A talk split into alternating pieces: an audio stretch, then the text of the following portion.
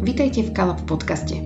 Kalab je centrom umenia Slovákov v zahraničí a študentov umenia doma a tiež laboratórium živých tém okolo nás.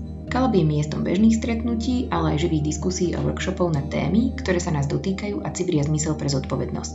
O živote našich krajinov, ktorí do zahraničia nevycestovali, ale sa za hranicami ocitli, sa v škole učí minimálne a pritom ide o tému medzipredmetovú a s hlbokým presahom.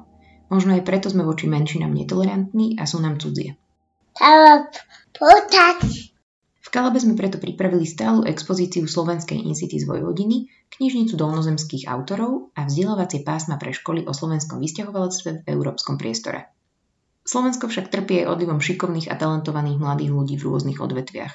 Kalab preto ponúka mladým študujúcim umelcom priestor, aby svoju tvorbu odprezentovali, ponúkli ju verejnosti a mali tak motiváciu zostať tvoriť doma. Žiaľ, momentálne je kalab zatvorený a my netrpezlivo čakáme, ako sa situácia vyvinie. Aby sme si tento čas skrátili, ostali spolu v kontakte a spríjemnili si karanténu doma počas boja s koronavírusom vonku, vymysleli sme si tento kalab podcast.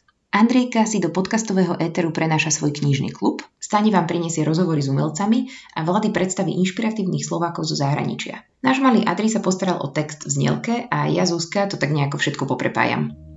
A tiež ďakujeme Whiteymu za hudobný podmas. Tak sa teda opatrujte, ostaňte zdraví a naladení. Ahojte!